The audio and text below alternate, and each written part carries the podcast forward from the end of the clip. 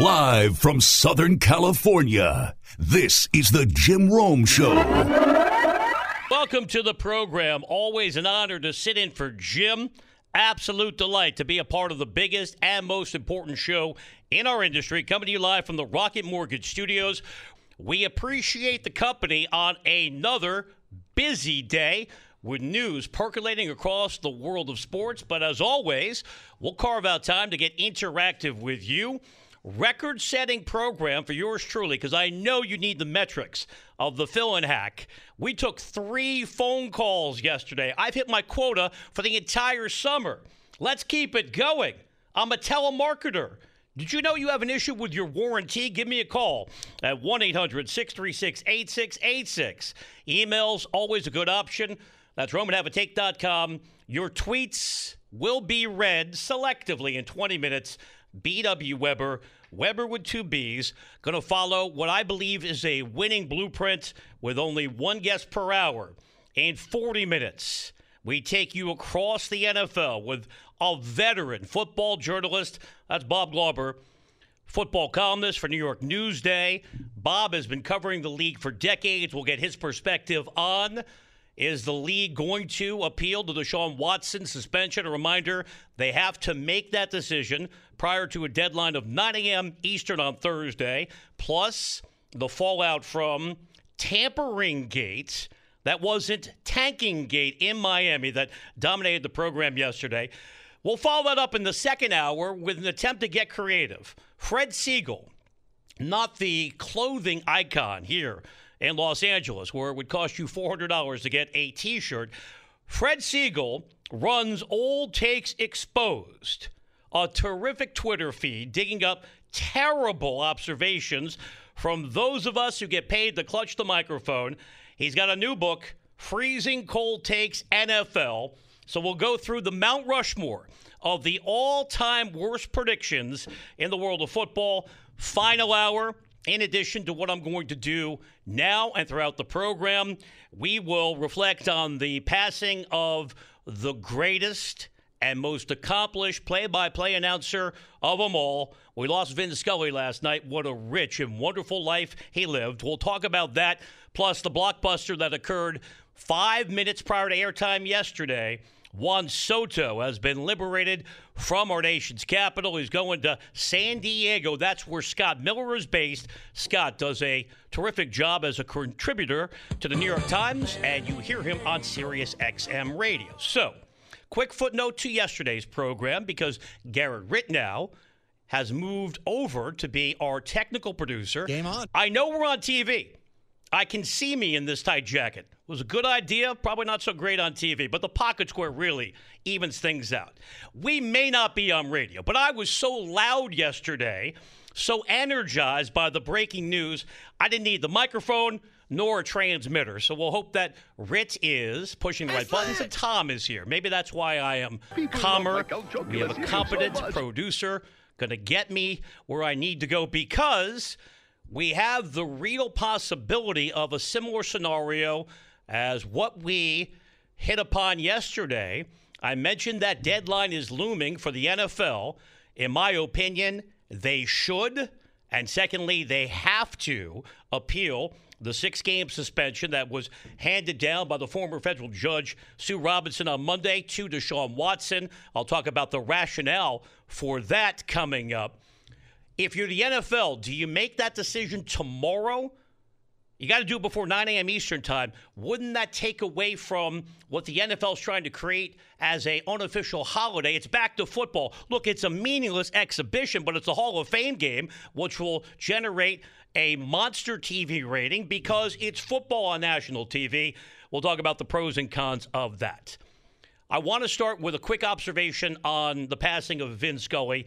We're going to go in depth as to what he meant to baseball, what he meant to the entire region that I am located in here in Southern California, and the way he forever changed our industry. If Jim was here, I think Jim might start the show talking about Mr. Scully for reasons that are very logical. Jim, a native Southern Californian. Jim grew up like millions did listening to Vin on the radio. Jim's in the Hall of Fame, so was Mr. Scully. While I have a outsized sense of my abilities, even though I was called intolerable yesterday, which not the worst word or adjective I've heard over the years. I was reminded when I was younger and even more anxious on a Big Word Wednesday, a columnist in San Francisco once called me insufferably arrogant. And when I confronted him on that, he changed it to the glib youngster, which might have been a step up. But I'm not Jim Rome. I don't have the experience that Jim does, the personal interaction with Mr. Scully. I do have a Vin Scully story I'll share. Coincidentally, this is not important, but it is a wrinkle. We went to the same high school, Fordham Prep, in the Bronx, and Mr. Scully also went to Fordham University. So we lost a giant yesterday. The career path and achievements of Vin Scully will never be matched. 67 years with the Dodgers. He worked alone for the majority of those thousands of broadcasts on radio and television. You saw him on network coverage of baseball, football, and golf. We'll talk about the passing of a broadcast icon coming up in 15 minutes, in addition to more of the fallout from Juan Soto making the move from D.C. to San Diego. If you yesterday were a little bit satiated, you were full of Deshaun Watson talk, I can understand the pushback. And I do read your tweets. I don't respond to all of them. And Twitter is not the real world. But if you are nice enough to give me more than seven minutes, 12 minutes, the radio world tells us people are in and out of the car, especially during the summer months. If you're with me for three hours, I understand. If I'm hitting on two or three topics repeatedly, it might be redundant. At the same time, news has to drive the program, in addition to having all the fun we can have along the way. So I gave more thought to the Deshaun Watson situation beyond what I hopefully articulated in a rational fashion over the course of three hours yesterday. So, thinking more about what former federal judge Sue Robinson laid out in her decision, the phrase we keep going back to is nonviolent sexual behavior. It gets complicated here, though, because if you read the whole document, and I did, you also see words like sexual assault, but that's not directly in the same vicinity as Deshaun Watson. She's talking about precedent. So the phrase she uses repeatedly, and I think with intent, is nonviolent sexual behavior. And because she's a judge, a former judge, and she wants to follow the dictates of the letter of the personal conduct policy coupled with precedent, the precedent she found for nonviolent sexual behavior was Jameis Winston. Remember that horrendous decision as Jameis made many of them early in his career. To his credit, seems like now he has matured, but that night that he allegedly, no criminal charges were filed, but from an NFL standpoint, he was guilty of violating the personal conduct policy, a night in which he groped an Uber driver. He got a three game suspension, and that was the result of a negotiated settlement between the league and the NFLPA. Well, if we're just talking precedent, and remember, I know this gets confusing because we're well aware the 24 lawsuits were filed against Deshaun Watson. 66 different women allegedly contacted by Watson. That based on the reporting from the New York Times. All women, all through social media, instead of working through more established protocols like the Texans or having one massage therapist like most professional athletes do. They're very particular about their bodies. After all, that's how they make all that money and realize their dreams. I'm Brian Webber in for Jim Rome. You can be a part of the program coming up in 10 minutes. 1 800 636 8686. Your tweets on the way. That is BW Webber, Webber with two B's. In 30 minutes, we take you across the NFL with Bob Glauber, football columnist for New York Newsday. But if the precedent is three games for non-violent sexual behavior, and that's the key phrase non-violent. And we can talk about do the allegations that have been levied against Winston rise to the level of violence? But if it's nonviolent sexual behavior for Winston with one victim, and let me just say, with no pausing, no hedging, one victim is one victim too many.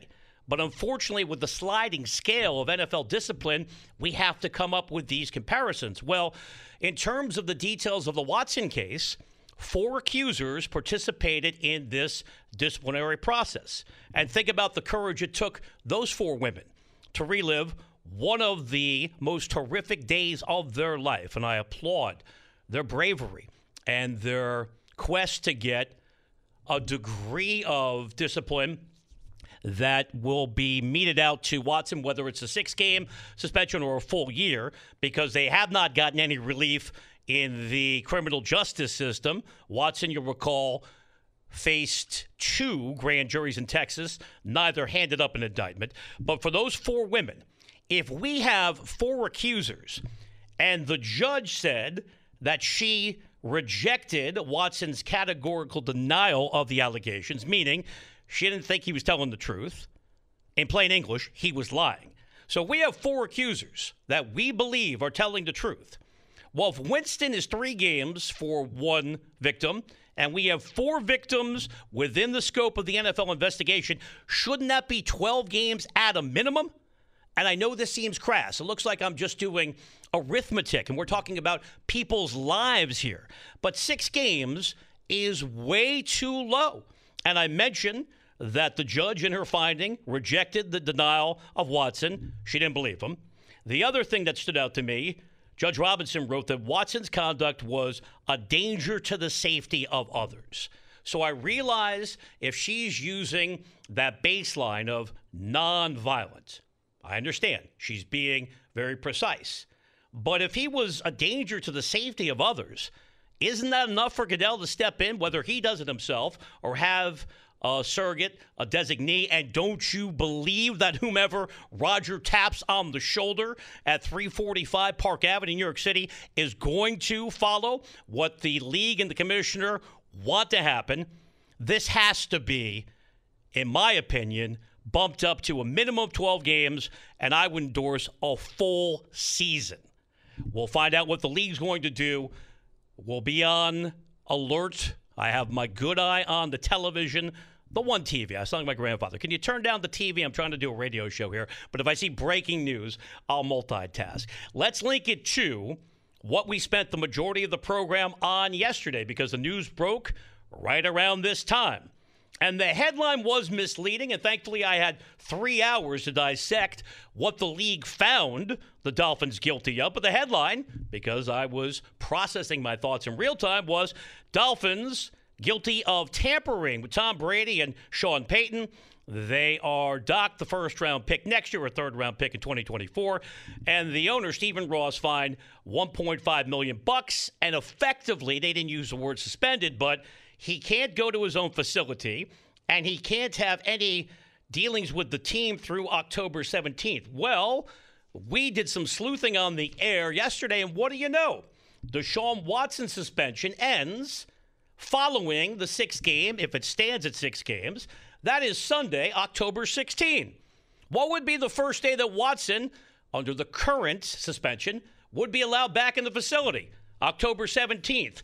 When is Ross coming back? October 17th. So I don't want to be the conspiracy theorist. I'm not looking for the smoking man. I don't believe in the Yeti, although apparently the Loch Ness Monster is a thing. I spent my entire youth watching In Search of, and I couldn't understand why Mr. Spock had a mustache, but the great Leonard Nimoy, wasn't Nimoy, Nimoy, would come out on TV and tell us we think this is Noah's Ark. And after 28 minutes, it was just a smudge on a satellite shot. But I guess the Loch Ness Monster is a thing. And where's D.B. Cooper? I think he was a guy in San Diego who passed away. So maybe I do have some conspiracy thoughts. But I'm just using my experience, guided by what intelligence I have left. Don't you think this is more than a coincidence that the league dropped this story yesterday with the sexy headline involving Tom Brady, to a lesser extent, Sean Payton? Oh, by the way, happy 45th birthday, Tom Brady. We'll get there coming up in the final hour of the program. How is he the one quarterback, arguably the one football player, other than kickers, we don't care about them, I said that out loud. Kickers are people too. How does he get better as he gets older? We'll investigate. An investigation here from the newsroom coming up in the final hour of the program. But to me, this is clearly, and I used the phrase yesterday, another film reference as we come to you from the cinematic capital of the world, Southern California. This is a football version of Wag the Dog. Nothing to see here with Watson. League knowing that with the appeal deadline on Thursday, shows like this have a lot to discuss. And I would have spent even more time on Watson yesterday had this news from Miami not broke. And if we're going to line up the Watson penalty as it stands next to Stephen Ross, I mentioned the parallel, effectively six games. Well, the league can argue if they decide not to appeal the Watson suspension, and if they don't, here's the reason why they wouldn't do it the optics. They don't want to be perceived as tone deaf for overruling a federal judge who had a month to consider all the evidence. She happens to be a woman. Just one other thing to process because I do think that is important. I'm not trying to have a gender bias analysis here, but it would seem a bit odd for Roger Goodell to come in and Bigfoot a federal judge who spent years on the bench, and old Raj never went to law school. And he got that job because he's a senator's son. So nepotism works as well. But if they line up Watson and Ross, six games, well, Ross can't go to the facility. Watson can. Watson can play in preseason games, as has been the case for anybody suspended for the regular season games. Ross got fined a million and a half bucks. Well, Watson, no fine technically, only going to miss the six game checks because the Browns wanted to shield his income. The 45 million that Watson is due this year was all shaped in the form of a signing bonus. I know there were cap reasons as well, but if Watson six six games, he's only going to miss 345 grand. So I think this is more than just a what do you know? I think the league dropped that story yesterday with intent.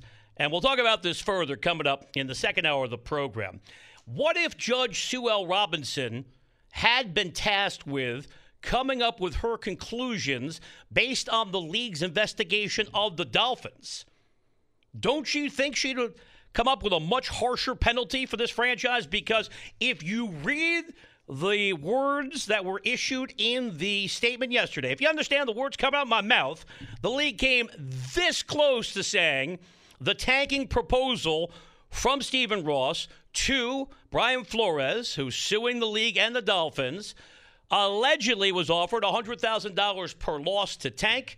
The league said, well, there is no, and I'm paraphrasing here, definitive proof of that, that the wording, timing, and context of that remark was viewed through different recollections because nobody else in that room wants to commit professional suicide by backing Brian Flores. Because if they told the truth, in my opinion, they have no career moving forward in the National Football League. So we'll talk more about if there was an independent arbiter, as we have in the Watson case, and this is the first time we've gone through the process as a result of the new collective bargaining agreement, what would a former judge rule in the Dolphins case? I think the penalty would be a lot more significant, and I think that a fair minded person could arrive at the conclusion the Dolphins clearly were engaged in a tanking scheme.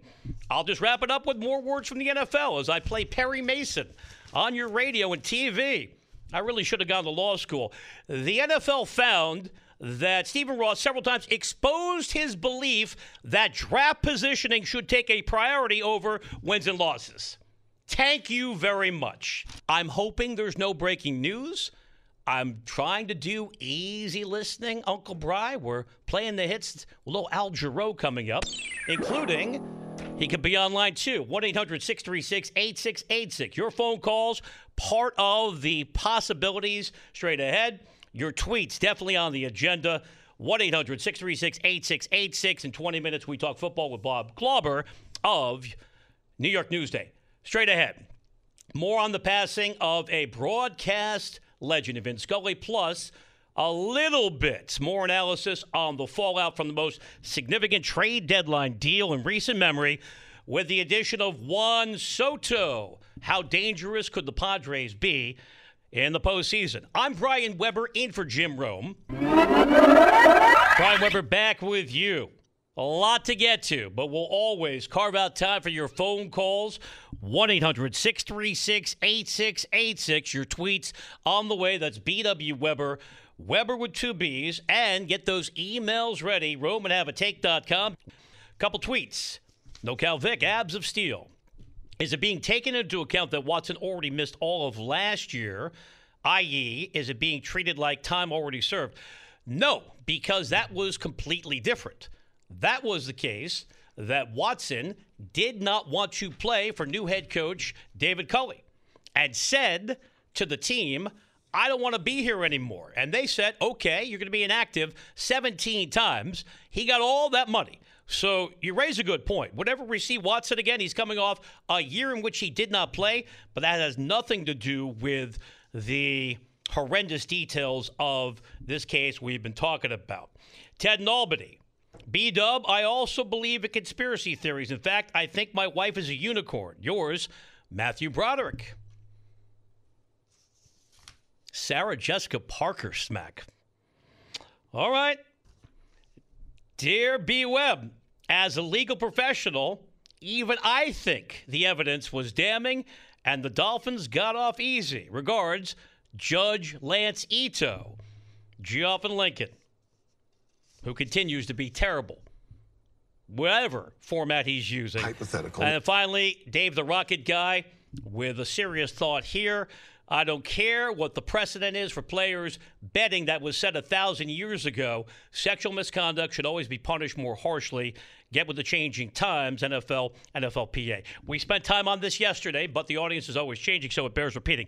Calvin Ridley got a full year because that has been on the books for the NFL dating back to 1962 and prior to that, but 62 is the most famous example when the Golden Boy, Paul Hornung and Alex Karras, before he went on to be Webster's dad and Mongo in Blazing Saddles, were suspended for an entire year for betting on sports. This is the fundamental rule across all the leagues. Now, I realize the world is changing because they're all printing money due to their partnerships with gambling companies, but Ridley on the app with the parlays left a paper trail. There is demonstrable proof. They have the receipts, as Rit tells me you kids say. It's lit. For Watson, it is far more nuanced. Unfortunately, it is he said against 24 she said's, or for the purposes of the league investigation, four alleged victims. Okay. A few thoughts on Vin Scully, and we're going to go in depth roughly an hour from now. I'll tell you about the great fortune I had to spend three minutes with Vin Scully in 1993. In many ways, it changed my professional life.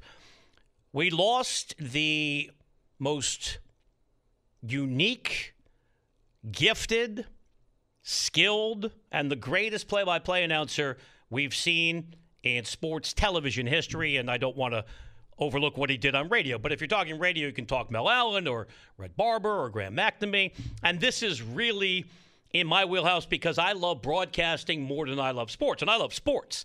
But I got into sports because when I was 21 trying to become a broadcaster, no one was going to let me read the news.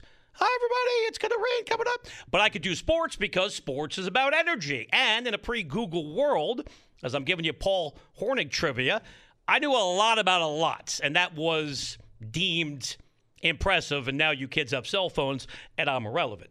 But Vin Scully's approach and his eloquence and his ability to connect with every listener, and he would say, You and I have memories of when Sandy Koufax threw that perfect game. And we're going to play some of his seminal moments coming up in the second hour of the program. We could spend three hours just playing all of the moments that stand out. There'll never be another broadcast figure like him beyond the remarkable tenure 67 years with one organization. Thankfully, Sandy Koufax is still with us, just got a statue at Chavez Ravine. But the links to the Brooklyn Dodgers now starting to go away. But Vin was much more than that. I mentioned he had a long run in the NFL. I can close my eyes right now with Hank Stram, the 1982 NFC title game at Candlestick Park, Montana and Clark, the catch. And I'll tell you how that broadcast assignment happened because that was the year that John Madden made his debut on CBS, and network executives split his assignments with Vin Scully and Pat Summerall. And the thought was Vin was such a wordsmith, maybe Madden was not getting enough opportunities to talk, whereas Pat Summerall derived his style from Ray Scott and said virtually nothing, let it breathe. And you can't think of a better pairing than Madden and Summerall, but go back. You can watch it on YouTube. Scully and Madden were terrific as well because everything he did was almost too good. And I didn't fully realize it until I moved to California in 1987. I knew Scully as a national figure. I knew him as an alumnus of my high school. I would look at his plaque on the wall on a gray day in November, the Fordham Prep Hall of Fame, and I would say that guy was in that building across the street. We'd moved to a new building. He got out of the Bronx. He's now in Southern California. Maybe I could do something, a scintilla of that. Mostly just because I wanted better weather. I'm just that much of a shallow person. But he could work in a Shakespeare quote and it wouldn't seem contrived because he was that educated, but he was never talking down to you. There was a lyrical style to everything he did, and he worked alone. But it didn't feel like he was over talking, understood to let the moment carry the broadcast. The well told story when Hank Aaron hits home run 715, he got up and took his headset off to let the moments be captured by the crowd at Fulton County Stadium. So there'll never be anyone like him. I think in a sad development, a young Vin Scully might be discouraged in our industry. Now, play by play is a different avenue. And if there's somebody that talented and that eloquent and that articulate, they'll find their way. I still believe, I don't love the term talent, but skill, along with a very serious work ethic. But if you have that innate ability, you will find your way. But the industry has changed so much that Scully might get notes now. You're talking too much. It's all about the analyst. You are using too many big words on a polysyllabic Wednesday. You're talking down to the audience. None of that was true because he was such a unique figure. And we'll talk more about what he meant, not only to baseball, but all of us as sports fans coming up in the next hour of the program. I'll do 90 seconds on Juan Soto since I spent three hours on yesterday. By the way, your tweets were interesting. So typically I get bashed for being anti baseball. I'm Bob Uecker, Mr. Baseball, yesterday, and you guys destroyed me. Too much baseball. It was the most substantial trade deadline day deal we've seen in 20 years. And it happened five minutes before we went on the air. Now, yes, I got caught up in it a little bit. I'm amazed I still have any feelings left after all the years that I've been trying to meander through the industry. But the takeaways have become even more resonant beyond what I laid out yesterday. So, thinking about it driving home and driving down again today. If you're that fan, my condolences. And you just have to, at some point, stop going to the games. Now, it's not going to induce the Lerner family to sell. And you do have that one World Series, but the revolving door of Harper and Scherzer and Turner and Schwarber, and now a 23 year old five tool player all going tells you exactly what you need to know about ownership. Beyond that, good for San Diego. To block the Dodgers, the Dodgers are the new evil empire, and I'm a Yankee fan, recovering Yankee fan. They should not have every star. This is not Gordon Gekko and Wall Street. How many boats can you water ski behind? They already have Freddie Freeman and Trea Turner and Mookie Betts and Walker Buehler and the rest. So I'm glad San Diego blocked the Dodgers, even if they didn't get a talent like Soto, who they're going to have under team control now for three Octobers. And with the new uh, format when it comes to the wild card, they still have an opportunity to host. And remember, it's not home and home. If they wind up as one of the top two wild cards, and it's probably them and the Braves, unless the Mets fall back, they host all three games at Petco Park with Soto, Machado, and here comes Fernando Tatis Jr., getting close to coming back from the broken wrist. So, net net, this is all positive for baseball. We have to have the ability to talk about things that aren't necessarily connected to the Yankees and the Red Sox and the Dodgers. That's all we talk about. And I'm raising my hand. You can see it through the radio if you squint. We're all guilty of being fixated on the superpowers. I'm glad ownership in San Diego is committed to changing the competitive balance in the National League, and the Mets should have done likewise a long time ago. I'm Brian Webber in for Jim Rome. We'll hold off on your calls, but it is an option coming up in hour number two of the program. 1 800 636 8686. Straight ahead back to the NFL. Can Jacoby Brissett hold the Browns' offense together if Deshaun Watson is only suspended for six games? That means the league does not appeal. Plus, should the Giants be interested in Jimmy Garoppolo? We will dig deeper into all those topics when we have our conversation with Bob Glauber. NFL columnist for New York Newsday. He's the author of the terrific book, The Forgotten First. Thank you for spending part of your Wednesday with us. A lot more NFL to get to, so let's say hello to one of the best football journalists in the country, Bob Glauber, NFL columnist for New York Newsday, also co author of a terrific book we're going to talk about in detail. Bob, we're all guessing, but you have an educated opinion. Do you think the league is going to appeal to Deshaun Watson suspension prior to the deadline coming up tomorrow at 9 Eastern? I, I do think they will appeal, Brian. Um, listen, nothing is etched in stone, and, and these things kind of take on a life of their own. But, you know, the way the NFL, I, I was struck by the NFL's statement that, okay, we, you know, we appreciate uh, Judge Robinson's efforts in this, and we we acknowledge that you know she found multiple violations of the personal conduct policy, and I think Judge Robinson's argument is that well, you know, Deshaun Watson, despite all of the instances that he's been alleged to have taken part in, it's a first-time offense, just in terms of the penalty phase. Um, but but the NFL using the words multiple violations, I, I think that they prefer to have um, a harsher a harsher penalty, and they and they tried to negotiate that. Deshaun Watson and the NFLPA declined, and, and, and here we are. So my, my sense is yes, they will appeal, but listen, uh, I, I've learned not to say anything is 100% in these cases. As for matters on the field, what do you think the outlook would be if it's a six game suspension? We'll deal with the facts as they're currently presented. Mm-hmm. So you got Jacoby Brissett, who has a sub 500 record as a starter in the league, but if he can be a high end game manager, lean heavily on Nick Chubb in that defense, the Browns also, as you know, statistically have the easiest schedule in the league the first 6 mm-hmm. games coming up. Yeah, I think all things considered, if it ends up to be a six-game suspension, um, Jacoby Brissett has kind of been in this position before, having – filled in for Andrew Luck when he surprisingly retired a couple of years ago. And Brissett, you know, he he was trained very well in the Patriot system, and you know he goes all the way back, with, you know, in his roots to to Southern Florida, um, to his work with Bill Parcells. Bill Parcells is a big fan of Jacoby Brissett and has mentored him throughout his career.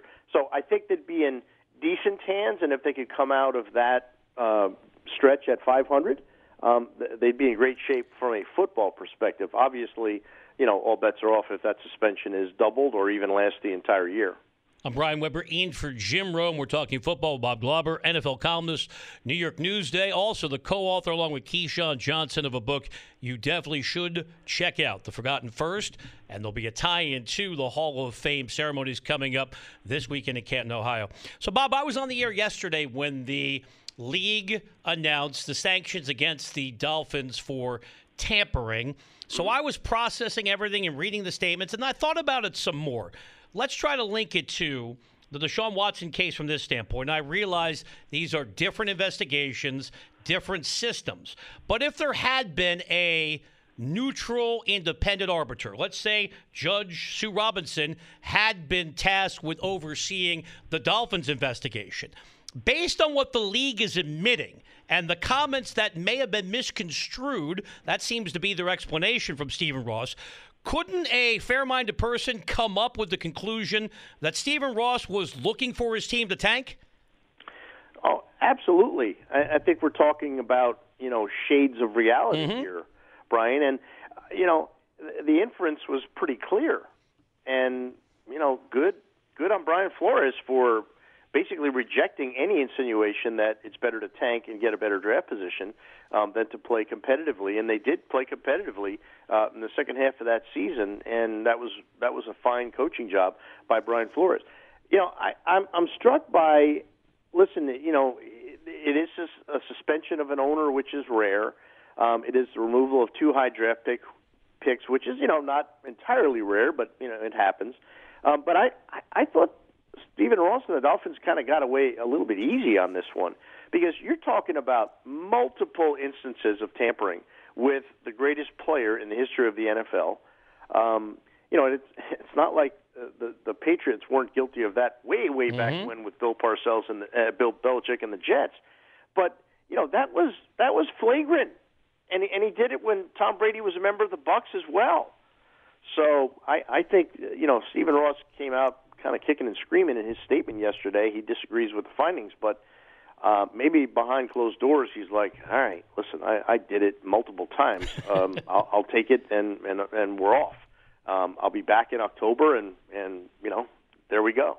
Bob, I want to save time for your book because it's such an important subject. First, if I can have a concise answer, you know the Giants as well as anybody. You've been covering that team for decades. Would Jimmy Garoppolo to the Giants make sense to you? No, it, it wouldn't. Only because I think the Giants want to get a definitive, one thousand percent answer on Daniel Jones. You know, they've they've gotten this far, and Jones has kind of gotten better in the last couple of practices. So I I would say I would highly doubt um, a Garoppolo trade, but if their level of desperation is such that they feel that you know Daniel Jones is not going to get it done, they do that. But I, I would I would say no at this point. Okay, and let's use our remaining two minutes to talk about your terrific book. I enjoyed it thoroughly. You and Keyshawn Johnson taking us into a very important chapter in NFL history. Forgotten First, everyone should check it out. Tell us what's going on this weekend in Canton, Ohio. Well, the four players we wrote about, and this is basically looking at the Jackie Robinsons of pro football. Everyone knows Jackie Robinson broke the color barrier in baseball in 1947. Well, it was a year before that that the color barrier in the NFL was broken permanently, and there had been a ban on black players for 12 seasons before that. And this literally is a forgotten story in pro sports. And and and four players, uh, Kenny Washington and Woody Strode with the Rams, and Bill Willis and Marion Motley with the Cleveland Browns, broke the color barrier in 1946 and went through a lot of the same things that Jackie Robinson uh, went through. And this weekend, Brian, the Hall of Fame is honoring all four men posthumously with the uh, Ralph Hay Pioneer Award at the at the Gold Jacket dinner on Friday, and then they will be honored again at the enshrinement ceremony Saturday. Highly meaningful uh, honor here. Um, Keyshawn and I could not be, you know, more thrilled to see these guys get recognition for one of the most important cultural and sports developments um, in, in history that has just been overlooked. That is outstanding news. Congratulations again on the book. Bob, I always enjoy our time together. Thanks so much for giving us a few minutes again today on CBS Sports Radio. Much appreciated, Brian. Have a great time. Bob Glauber, been covering the league for decades, New York Newsday. So let's take the Giants off the Jimmy Garoppolo menu. I brought it up because every team now is being linked to Garoppolo, every team that might need a quarterback. But Bob said it well. Unless the Giants have already decided they're moving on from Daniel Jones, and I think they're going to give him a window this year, bringing in Brian Daboll. And here's the argument: well, Brian Daboll coached up Josh Allen. Daniel Jones is not Josh Allen. Daniel Jones is a guy. Dave Gettleman thought he was Peyton Manning and Johnny Unitas put together. That's why Dave is enjoying plenty of free time now. We're going to talk about Garoppolo coming up in the final hour of the program. Logical landing spots, but I don't think anything is going to happen, barring a Teddy Bridgewater situation uh, six years ago with a starter going down in camp. Other than that, I think we get to the end of the month. Garoppolo is released, and then we'll talk Seattle, Houston. He's going to be just fine. I'm Brian Webber, in for Jim Rome, here on CBS Sports Radio. Good night,